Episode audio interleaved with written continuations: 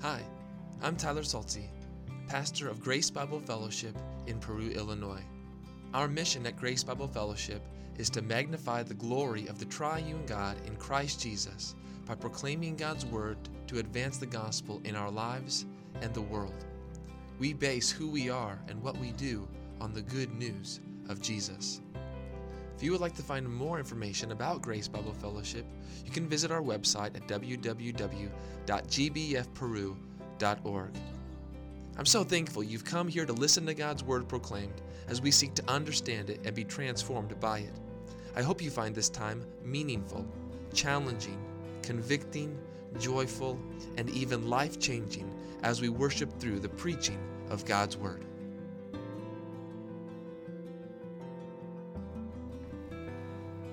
Morning again, church. I was reminded as Pastor Tyler was leading us through that meditation on the Lord's table, that passage in Luke 22, where Jesus says, I've earnestly desired to eat this Passover with you before I suffer. And I thought, this week I've earnestly desired this moment to eat the food of God's word with you together that we all might be nourished by it.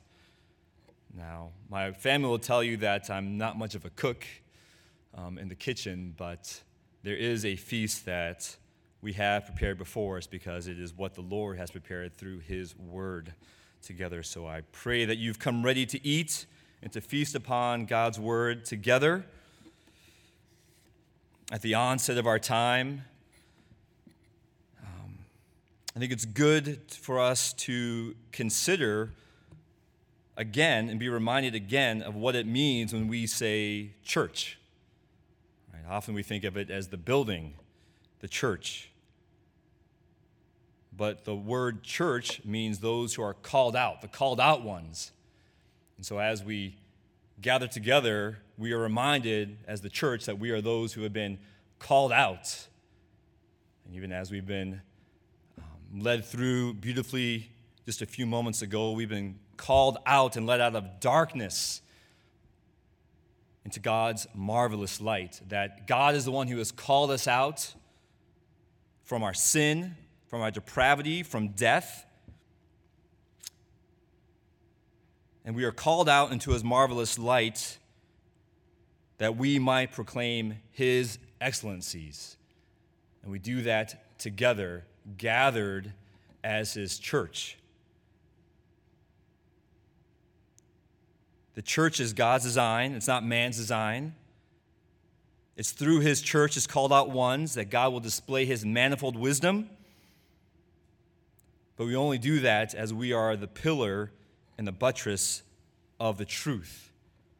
So, as he calls us out as his own people, as the church, and he calls us together to assemble together as his church, we find as we started learning last week, that there are new desires, new devotions. And paramount, foundational of those devotions is devotion to the apostles' teaching. But there is a way that we can be devoted to the apostles' teaching and yet not growing. Although we have knowledge and we have doctrine, we are yet as babies in the faith. We can read in Hebrews 5. There, there's much that the writer of Hebrews wants to say, but it's hard to explain. And why is it hard to explain? Because the people have become dull of hearing, they've become sluggish. He says, For by this time you ought to be teachers but you need someone to teach you again the basic principles of the oracles of God. You need milk, not solid food. Well, why are they immature? Why are, these, why are they these babies in the faith? It's because they are unskilled in the word of righteousness. Why are they unskilled in the words of righteousness? Have they not been taught these oracles of faith? Well, they have. But we come to the problem that they face and that we could face ourselves. Even as we might say we are devoted to the Word, the writer of Hebrews says, But solid food is for the mature. Well, who are the mature? For those who have their powers of discernment trained by constant practice to distinguish good from evil. There it is, this constant practice. Your powers of discernment are trained. And so we would be well reminded this morning that gray hairs and long years do not in and of themselves make one mature, nor does a full head of hair or lack of years imply immaturity. But rather, spiritual maturity, true growth in Christ, is determined by the extent that we put the Word of God into practice, even if we think about the Great Commission make disciples of all nations, teaching them to observe all that I have commanded you. It's not just a teaching, but it's a observing, obeying of what is being taught there. Reminding James, be doers of the word and not hearers only. So even as we are about to feast upon God's word from Acts 2, let us have this heart among ourselves that we don't want to just hear God's word, want, want to be devoted just to its teaching, but we want to be devoted to its obeying, that we might grow and mature.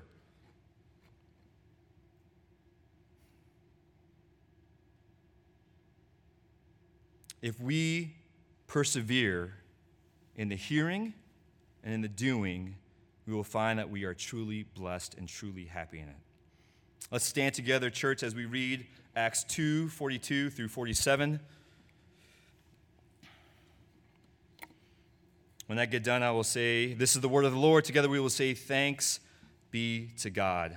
Acts 2 42 through 47. Hear the word of the Lord. And they devoted themselves to the apostles' teaching and the fellowship, to the breaking of bread and the prayers. And awe came upon every soul and many wonders and signs were being done through the apostles, and all who believed were gathered together and had all things in common. And they were selling their possessions and belongings and distributing the proceeds to all as any had need. And day by day, attending the temple together and breaking bread in their homes, they received their food with glad and generous hearts, praising God and having favor with all people, all the people. And the Lord added to their number day by day those who were being saved. This is the word of the Lord. Let's pray. Lord, we can search Scripture because in them we think we have eternal life. But as they who bear witness about Jesus. So, Lord, we pray this morning that as we would search and learn and read your word, that we would not be those who refuse to come to you that we might live. Knowledge alone would puff us up, make us prideful. But Lord, as we see Christ in what we are reading and learning about this morning, may it serve to humble us because it proclaims the cross and our sin and our death. And so we have no place to boast, no place to glorify ourselves. May our aim be this morning to boast in you and point ourselves and others to you. It's in Jesus' name we pray. Amen. Please be seated.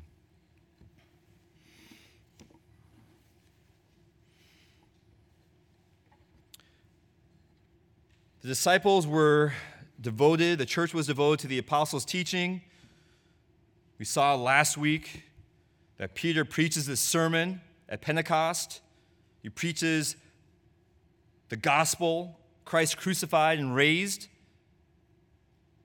And there was a response of the people. They were cut to the heart, saying, What must we do to be saved?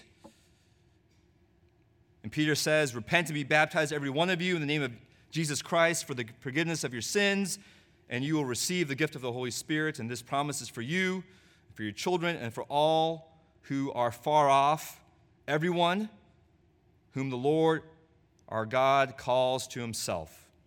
And those who received his word were baptized, and they were added that day about 3,000 souls.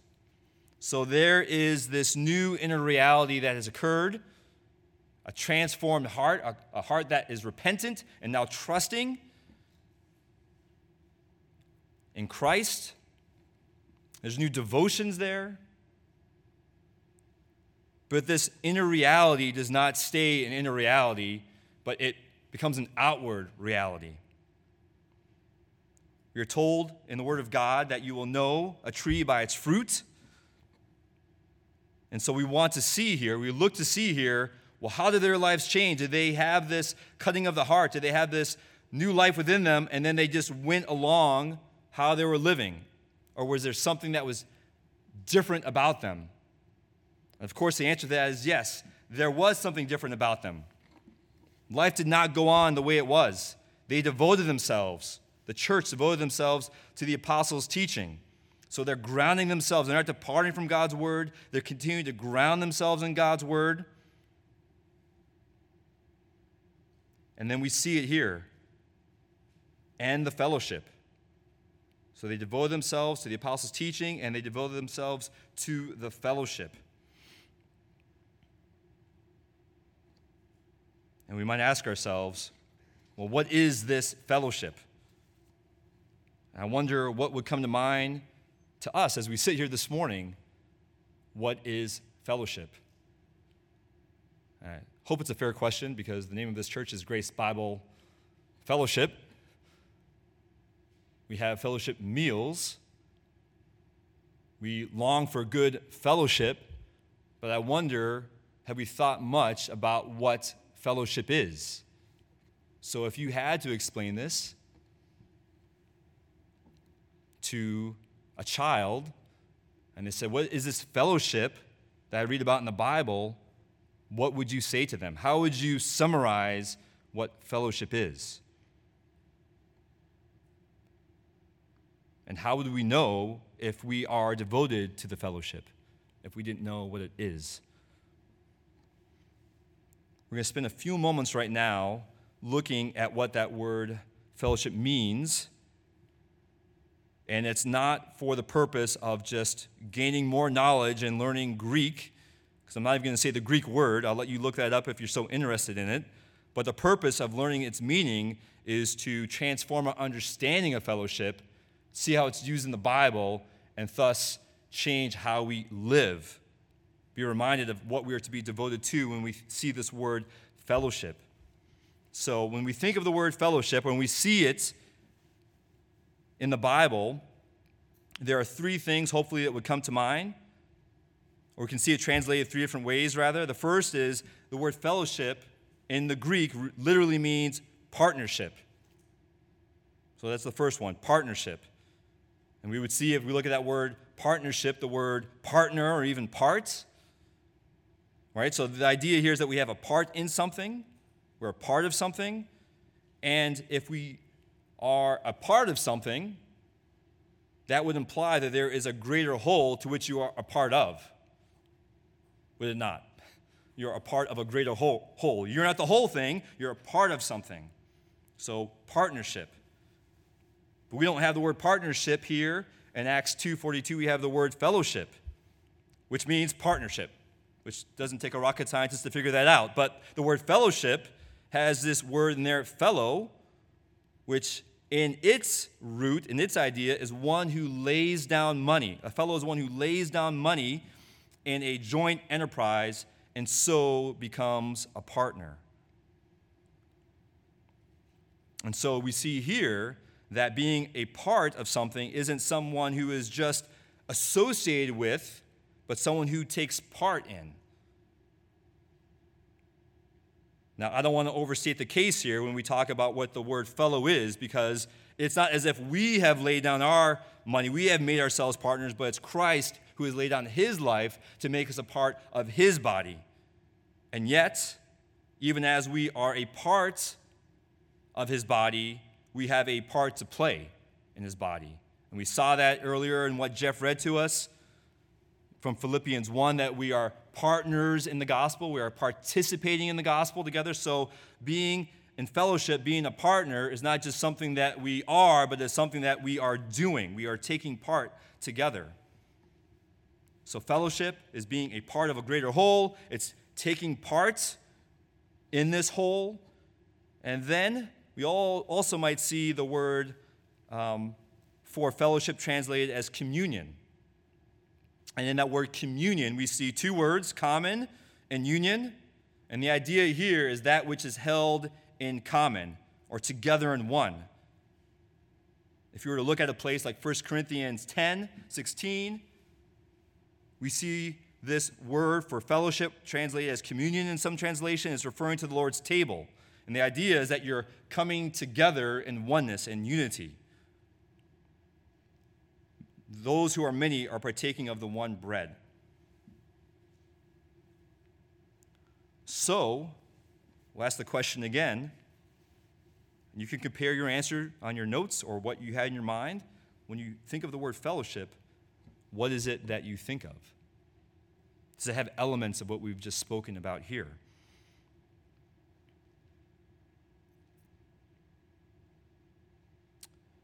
The definition I'm working on here that I will use, that I have found helpful, is this What is fellowship? It is sharing life together in Christ. Sharing life together in Christ. So there we have this word sharing, this part of something.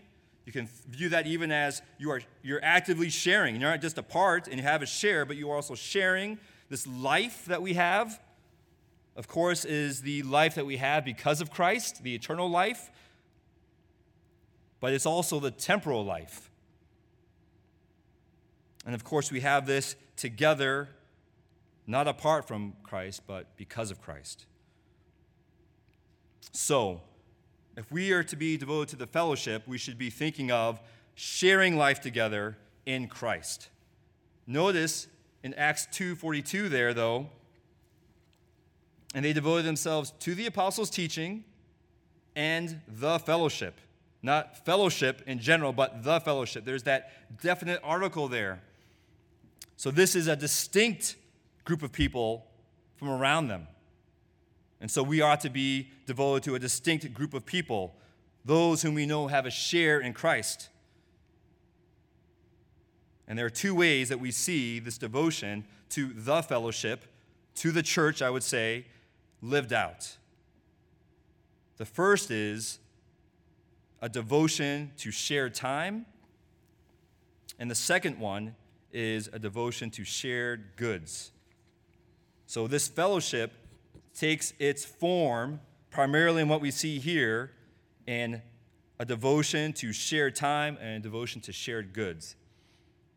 So, this devotion to shared time, we'll spend a, few moments uh, looking at this. Look at verse 44. There we read, and all who believed were together. Now, there are many ways we can choose to spend our time. The early church spent their time together. If we look at verse 46, and day by day, attending the temple together and breaking bread in their homes, they received their food with glad and generous hearts. So we ask ourselves, how did they spend their time? Was it just once a week for a couple of hours? On a Sunday morning? It was day by day. And it wasn't just at the church building or the temple as they refer to it here, which was the temple, but in our case, the church building. It was that, but it wasn't limited to that because they were attending the temple together and breaking bread in their homes. And so we see what a picture of this shared life together. Day by day, at the church, in our homes.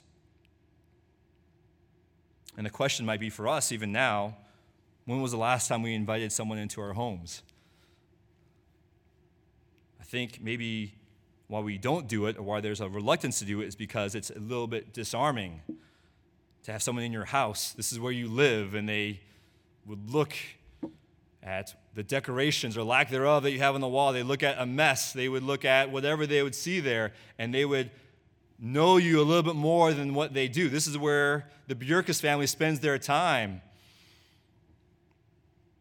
But there is a transparency and openness when we open our homes to one another. just be warned, I guess. I look over at my wife there, and she was smiling. Just be warned when you come over to our house, you're going to get all of us. Or even sharing a meal, right? There's something that is um, disarms us when we share a meal. But let's not make be mistaken here. This isn't easy. Sharing time together does not come easily or by accident. The world clamors for our time. The world cries out that there are other places to be, other activities to do, other people that we should be with. These things should be first importance in our lives, not the church. And while we might like to think we can do it all, we cannot. We would have to make a choice.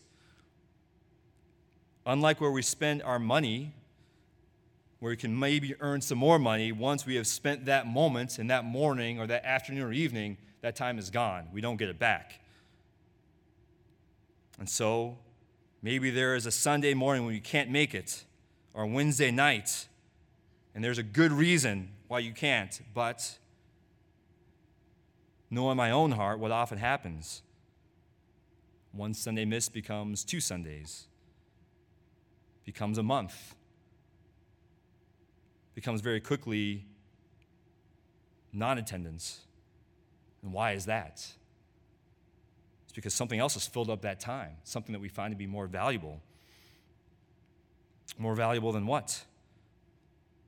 I would say more valuable than being with God's people doing God's work. Now, we have as a culture an obsession with sports. I enjoy sports. There are many sacrifices people make to attend sporting events. But once that season ends, and whether your team won or whether they lost, what happens?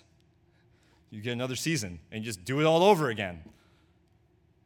But once our time on this earth is over, there is no new season. There is no getting to do my life over again, making all my different choices. It's it, it's over.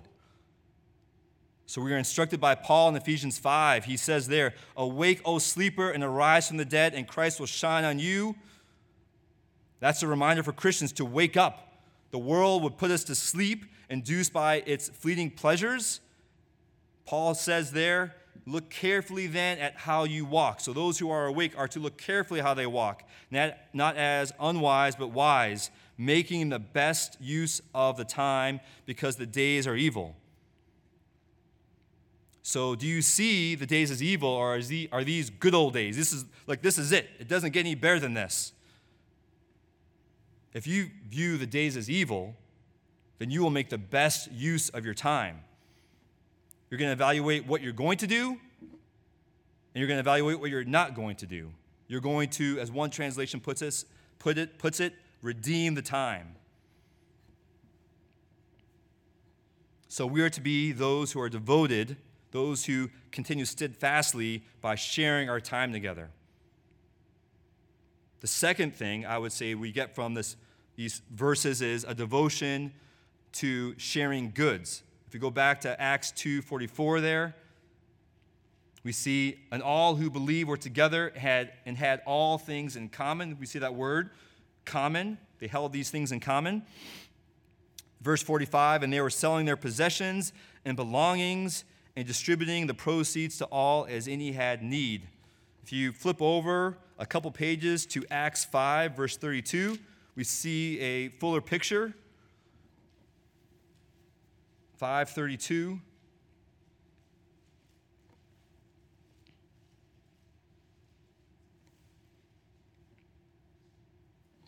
That is not it.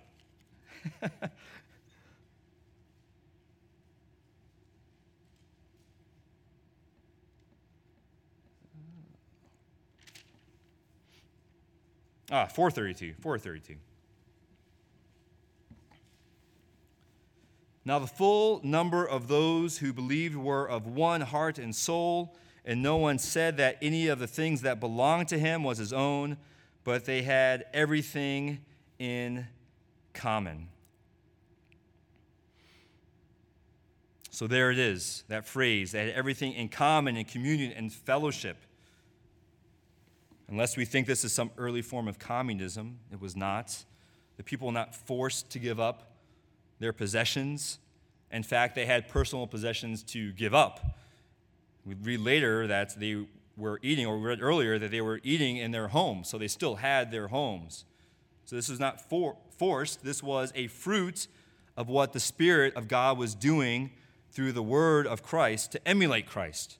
Let me say that again. This giving up of personal possessions was a fruit of what the Spirit of God was doing through the word of Christ to emulate Christ.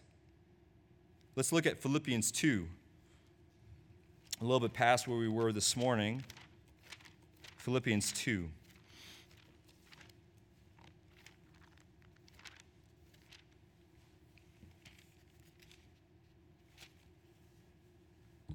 beginning in verse 1. So, if there is any encouragement in Christ, any comfort from love, any participation in the Spirit, there's that word, participation in the Spirit. If there's any of that, any affection and sympathy, complete my joy by being of the same mind, having the same love, being in full accord, and of one mind. Do nothing from selfish ambition or conceit but in humility count others more significant than yourselves. Let each of you look not only to his own interests, but also to the interests of others. Have this mind among yourselves, which is yours in Christ Jesus. You ever think about that? That in Christ we can have his mind, think his thoughts after him? Verse 6 Christ Jesus, who though he was in the form of God, did not, uh, did not count equality with God a thing to be grasped but emptied himself by taking the form of a servant. So, do we have that mind? Are we ready to empty ourselves and take the form of a servant? That was what was happening in the early church. And Acts 5:32, we read that the full number of those believed were together and were of one heart and soul. And that's what we read here in Philippians 2. Be of the same mind, have the same love, be in full accord and of one mind. And so the fruit or the effect of this sharing in one heart was a sharing in all that they had. This tangible generosity, a right view that all they possessed was not theirs, but was God's to be used for His glory. Now, it's implicit here, perhaps, to be understood that they knew one another's needs because they knew one another well. That this time together was spent getting to know one another. So they would know what was going on in someone's life. They would know about their families, they would know about their jobs, their homes, what was going on with their health, what are their interests. I don't know if they had hobbies back then. Maybe they had hobbies or something. But knowing people, too often I feel that we fall short in our definition of fellowship, which is basically socializing. And we get to know one another, which is true. We should get to know one another. But it's a getting to know one another so that we might then be able to meet those other people's needs. And then we see a reminder here, I just want to touch on it, that the material possessions that we have, all this world would call life, was not meant to serve ourselves, but meant to serve people. Right? So all that we have is not unto themselves. We don't serve our possessions. Our possessions are meant to serve others. So we see that fellowship is shared time together. It's shared goods. But if we go back to Acts 4, or remain in Acts 4, continuing on from where I left off from verse 32, we see that this fellowship that started and began with the Word of God preached and was continued through the Word of God being uh, taught and them devoted to it, the people devoted to this, didn't end. If we read in verse 33, and with great power the apostles were giving their testimony to the resurrection of the Lord Jesus, and great grace was upon them all. There was not a needy person among them. For as many as were owners of lands or houses sold them and brought the proceeds of what was sold and laid them at the apostles' feet, and it was distributed each as each had need.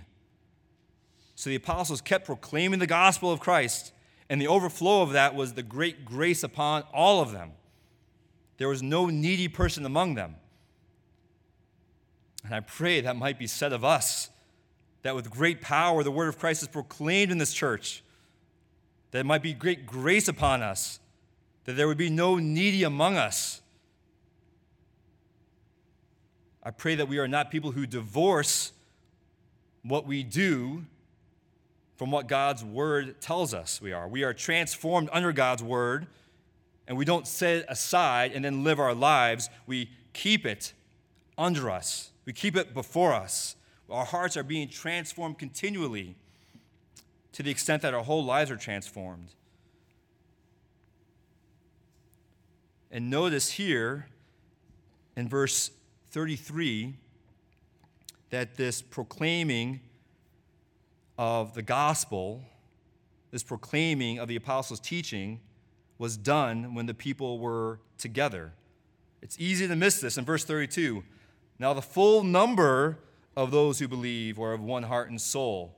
Well, what does that word full imply? That there was an ability to count who was there. They were all there. And I think there's, an ex- there's a certain way of looking at this that we aren't truly the church gathered unless we're all here because we are the assembly of God's people. So when one of us is absent, are we truly the church gathered? I'll let you think about that. I don't have an answer to that for you right now, but it's something to consider. Here we see the full number of those who believed were of one heart and soul. In verse 33, and with great power the apostles were giving their testimony to the resurrection of the Lord Jesus. So the people were together.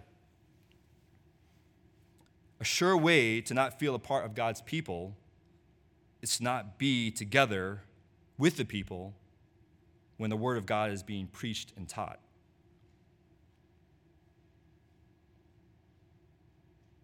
Because when God's Word is proclaimed, it is accomplishing all that God intends for it to do. So even now, in the hearing of God's words preached, there's something that is happening in us who are here that is not happening for people who are not here.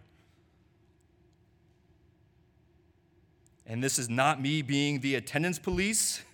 This is not me uh, not being understanding that there are necessary times when the people of God cannot be together. This is a function of God's word proclaimed, applied by the Holy Spirit. We, the elders of this church, are not lording your attendance or lack of attendance or inconsistency over your faith. But we, like Paul, would say, we are working with you for your joy in the faith, for you to stand firm in your faith. And we know that you will not have true joy unless you are under God's word, under, unless you are being transformed by it continually. And that's what we desire is your joy in Christ. We desire for you to be mature Christians, fruitful Christians, rooted deep in Christ, so when the storms of life come, you can stand firm in what you have. And that when you cannot be here, and there are necessary times when you cannot be here, it would it would be something of mourning. It's like, ah, that's where I really want to be. I have to be here. I should be here. I have a duty to be this other place, but I really want to be with the people of God together. There's no place I'd rather be than with God's people hearing God's word.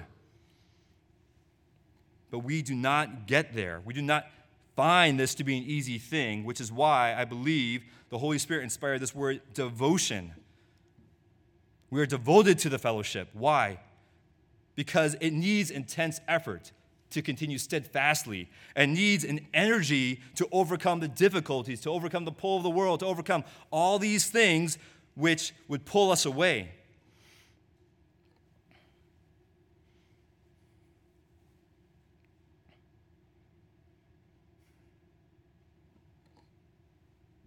So I would say this morning to all who are hearing me be all in. Share in what God is doing here in our midst. Don't remain on the outside, on the fringe, being of two minds, divided in heart, divided in devotion. Be partners with us in the gospel. And for those of us who might think, well, yes, this sounds good, I'll do it when I can, but I don't want to commit. There's sometimes I just don't feel like I need to go to church. And we have this mentality of a, a me mindset, right? Well, I don't need to go to church, which is a worldly mindset. I'll argue that you do need to go to church in just a few moments here, but I would argue at the base that is wrong. What you need, well, I go to church this morning. Is that what I need? What do others need around you?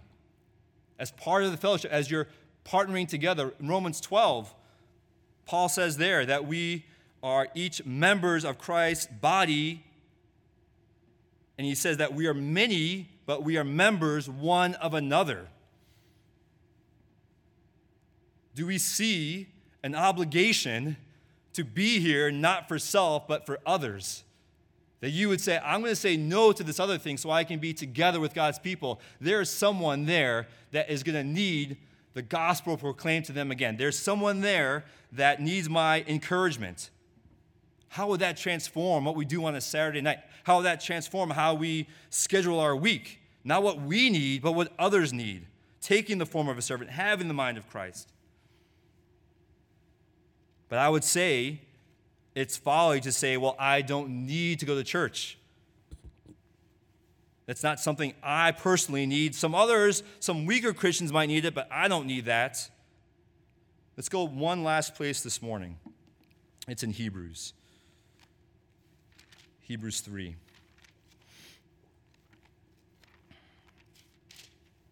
I think I have the right chapter this time.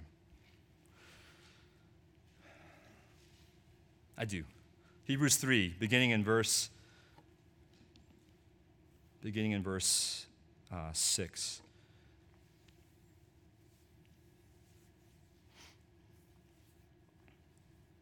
What's the importance of being devoted to the fellowship and sharing together of our time and sharing together of our lives, of our goods? Hebrews 3, beginning in verse 6 Christ is faithful over God's house as a son, and we are his house if indeed we hold fast our confidence and our boasting in hope. So we can pause right there. We are his house, we are his church. But not unconditionally, conditionally. We are his house if indeed we hold fast our confidence and boasting and our hope. Therefore, as the Holy Spirit says, today, if you hear his voice, do not harden your hearts as in the rebellion on the day of testing in the wilderness, where your fathers put me to the test and saw my works for 40 years. Therefore, I was provoked with that generation and said, They always go astray in their heart. They have not known my ways. As I swore in my wrath, they shall not enter my rest. Verse 12 Take care, brothers. May we hear this, church. Take care lest there be in any of you an evil, unbelieving heart, leading you to fall away from the living God. But exhort one another every day, as long as it is called today, that none of you may be hardened by the deceitfulness of sin. For we have come to share in Christ, if indeed we hold our original confidence firm to the end, as it is said, Today, if you hear his voice, do not harden your hearts as in the rebellion. Did you see it there in verse 14?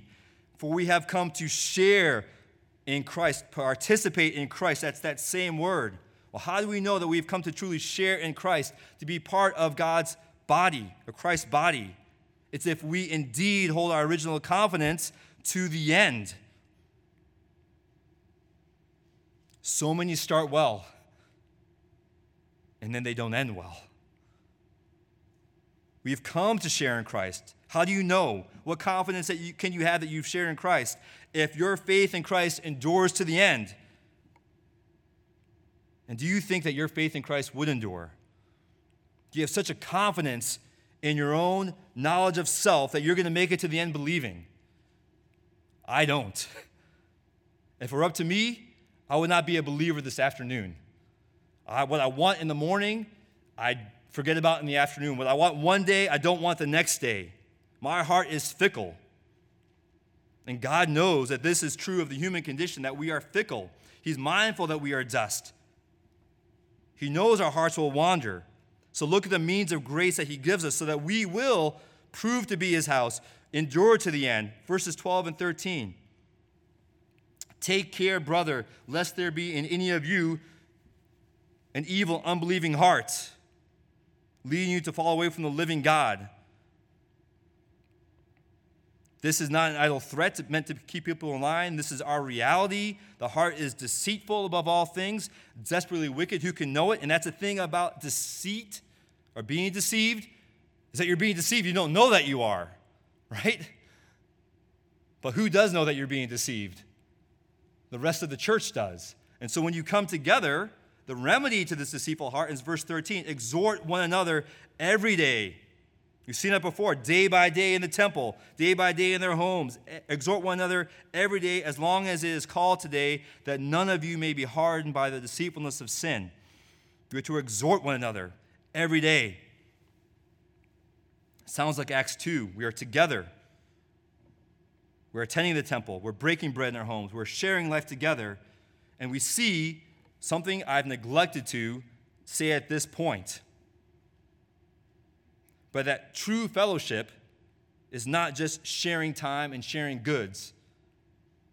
There are many other organizations in this world that could spend time together, that could share and be generous with one another. What makes Christian fellowship true fellowship is that we have God's word at its foundation.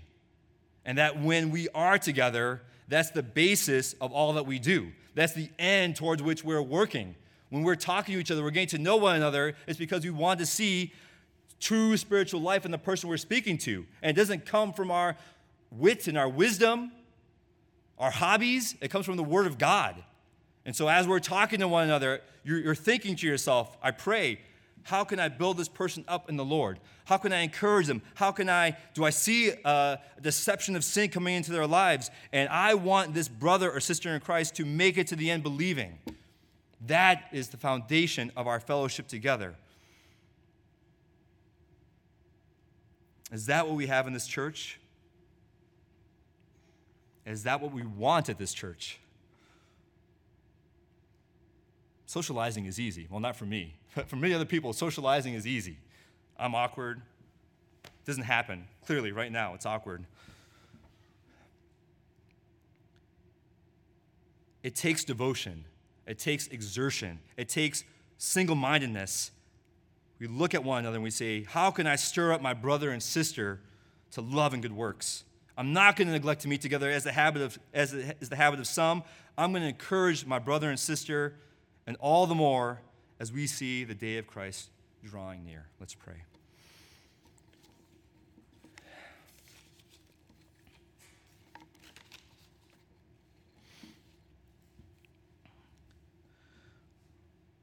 Lord, we know that we cannot have fellowship with one another unless we first have fellowship with you. That there is a fellowship that we would need to have with the Son and with the Spirit so that we might share this life together.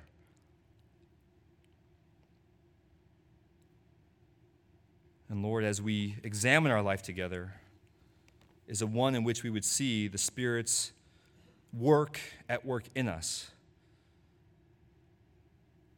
That we would see one another as those called out of darkness and into your marvelous light. That our desire, first and foremost, is to proclaim your excellencies. I pray, Lord, that you would build your church by your word and through your spirit for your glory, for our joy in you. It's in Jesus' name I pray. Amen.